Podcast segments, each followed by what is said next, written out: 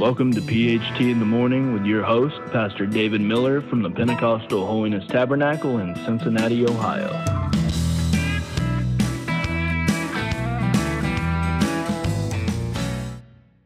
Good morning and welcome to another episode of PHT in the Morning with Pastor David Miller. And I'm Pastor Miller, so we will be your host again this morning. And I am looking at some verses here that I, I really would love to share with you out of the book of Second Peter, chapter 1, and verse number 1. And I'm going to read four verses to you here and then look at verse 4. Uh, verse 1 says Simon Peter, a servant and an apostle of Jesus Christ, to them that have obtained like precious faith with us through the righteousness of God and our Savior, Jesus Christ. Grace and peace be multiplied unto you through the knowledge of God and of Jesus our Lord, according to his divine power, hath given unto us all things that pertain unto life and godliness, through the knowledge of him that hath called us to glory and virtue. And verse 4, here I'm getting ready to read, is what I really want you to see. Verse 4 says, Whereby are given unto us exceeding great and precious promises, that by these ye might be partakers of the divine nature, having escaped the corruption that is in the world through lust. So it's kind of a two part verse here, actually. Uh, the first part, what I want to talk to you about today, where it says, Whereby are given unto us exceeding great and precious promises. Now, then, the second part says that by these might be partakers of the divine nature, having escaped the corruption that is in the world through lust. So, I'm not trying to go away from that second part. We might even talk a little bit about that. But I want you to notice this first part of verse number four, whereby we are whereby are given rather unto us exceeding great and precious promises. And I think this is a great uh, thing to look at here uh, this morning that we have great and precious promise that's been promises rather that has been given to us. And I, I just really loved uh, that part of that verse. you know, actually, if you look up uh, there when we first start reading to verse 1 again, it says, To them that have obtained. Now, we all know what that means to obtain. Like precious faith with us through the righteousness of God through our Savior Jesus Christ. And then verse 3 according to his divine power, he hath given unto us that pertain unto life and godliness through the knowledge of him that hath called him, uh, who hath called us rather to glory and virtue. So, of course, we know that verse 1 said we've attained, we have obtained these like precious faith through his righteousness. So, all of these promises and this like precious faith that we have obtained through it's all through Jesus Christ our Lord who gave himself for us and it's all, according to verse 3, uh, according to his divine power, that he's given us all these things. But God has given us exceeding great, precious promises. I guess that just struck a chord with me uh, this morning when I was reading it. I know about all God's promises that He's given, and you know, there's different. Uh, if you read different places, uh, different commentaries, the number might vary a little. But according to one that I look at and follow a lot, it says there are 3,573 promises mentioned in the Bible. And uh, what a great, uh, what a great thing I think that that is. That's a lot of promises. When you start talking about over uh, 3,500 promises. Now, the word promise, that word promise ex- itself occurs over 50 times in the King James Version Bible. And uh, although we know uh, God's promises are everywhere, it might not actually use that term or that word.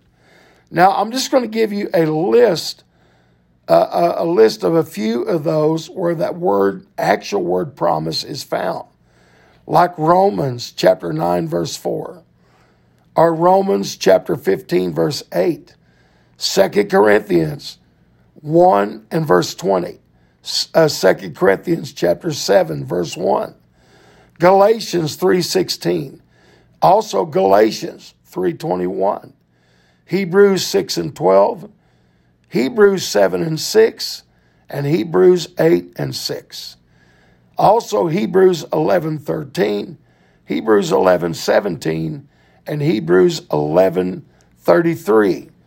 Also, the one I read to you today, 2 Peter 1 and 4. Uh, like some of these, also, uh, the Bible said, to him that overcometh will I give to eat of the tree of life, which is in the midst of the paradise of God. Revelation 2 7. Although it doesn't use the word promise, but that is a promise. If we overcome, I will give it to you. And so there's several uh, places like that where um, God gave us promises, like as far back as Genesis 3:15 when he said, I'll put enmity between you and the woman, between your seed and her seed, and he shall bruise uh, uh, your head, and you shall bruise his heel. This was fulfilled, of course, in Galatians 4 4, Luke 2 7, and Revelation 12 15. So there's a lot of places like that uh, actually in, in God's Word. So Thank God for every promise that God has given us. I'm grateful for each and every one of those promises, as well as I'm sure that you listening today are as well. Of course, we know the mere word of a, of a promise uh, communicates God's divine will for our life, and the word promises here uh, is necessarily, I think, to be employed in the sense of fulfillment of, of the promise or promises. So we look at God's great and wondrous works. Things God has promised are throughout all eternity, whether it was in the past, uh, whether it was promises of deliverance, forgiveness, or life, or whatever it might have been, Promises of God come in all different kinds of forms and fashions. This term, exceeding great and precious promises, no doubt must have primarily meant the unspeakable gift of God's own Son. The gift herein and thereafter is of God's life giving Spirit so, not uh, God has promised us His Son, and we have seen that come to pass. And then He's promised us salvation if we would just uh, fall on the mercy of God, confess our sins, believe that uh, the Lord raised Jesus uh, Christ up from the dead, and that He's alive today, then we can receive that promise of eternal life the promise of salvation.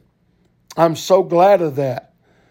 What a great thing when we talk about God's promises. So I don't really necessarily know which one uh, that you're looking at or looking to uh, this morning, but no matter which one, I want to tell you today All of God's word is yea and amen. The promises of God are yea and amen, or yes, and let it be so. So God's promises are true. Amen. Everyone that God promised you, every time God gave his word throughout scripture that he would do, you can you can trust in that, you can believe in that. And and I love the latter part of that verse that also says that we have escaped the corruption that is in this world through the lust or through lust, the lust of the flesh, uh, the lust of this world. Now, actually, the Bible talks about what's in this world anyway, but the lust of the flesh and uh, the lust of the eye and the pride of life. It's all kind of centered in right there. So we have escaped that. We've escaped every bit of that Amen. Through Jesus Christ, all that corruption. We have the promise of that today. Also, uh, the condition of receiving that divine nature is by just having faith in God, trusting in God, who is the bond between men and God, is trusting in Jesus Christ. So, I just want to tell you today that no matter what human nature is, that God has promised us that we can escape that poisonous uh, sin that would absolutely destroy us and doom us to a devil's hell. Thank God for that great promise. So, thank God for every promise of health, Thank God for every promise of healing, for every promise of blessings and being blessed, and uh, all of those good things. The greatest promise of all is the promise of eternal life, of eternal salvation, that if we believe on the Lord Jesus Christ, confess our sin, we can be a child of God. Amen. Thank God for that great promise that we have today. I'm thrilled to share this with you today. Amen. That God has bestowed it upon us. God has promised it to us. And I'm glad that I have received that promise, that I have accepted uh, that great promise today. What a great thing. Precious promises, great promises. So you can you can participate in God's divine nature and escape the corruption of the world caused by evil desires. Amen. Aren't you glad of that this morning? He's given us one more time, given us exceeding great precious promises that by these you might be partakers of the divine nature, having escaped the corruption that is in the world through lust. Well, I hope that you've enjoyed our podcast today. A little bit shorter uh, podcast today, but I just want you to know you've got a great promise. You've got exceeding great, precious promises. 3,573 of them. Amen. And the greatest is that of eternal life, eternal salvation. So if you don't know Jesus Christ today as the free pardon of your sin, if you've not accepted him into this world, all you've got to do is trust him, believe him, fall upon the mercies of the Lord, and he will, you have this promise that He will receive you and give you that great gift of eternal life. Thank God. Well, this is Pastor David Miller, and I just want to say I hope you have a great rest of your day. Tune in next week. I may give you an extension and talk about verse 6 and on down through verse 6 about, uh, or verse 5 through 6, the things we can add to this. All right. God bless you.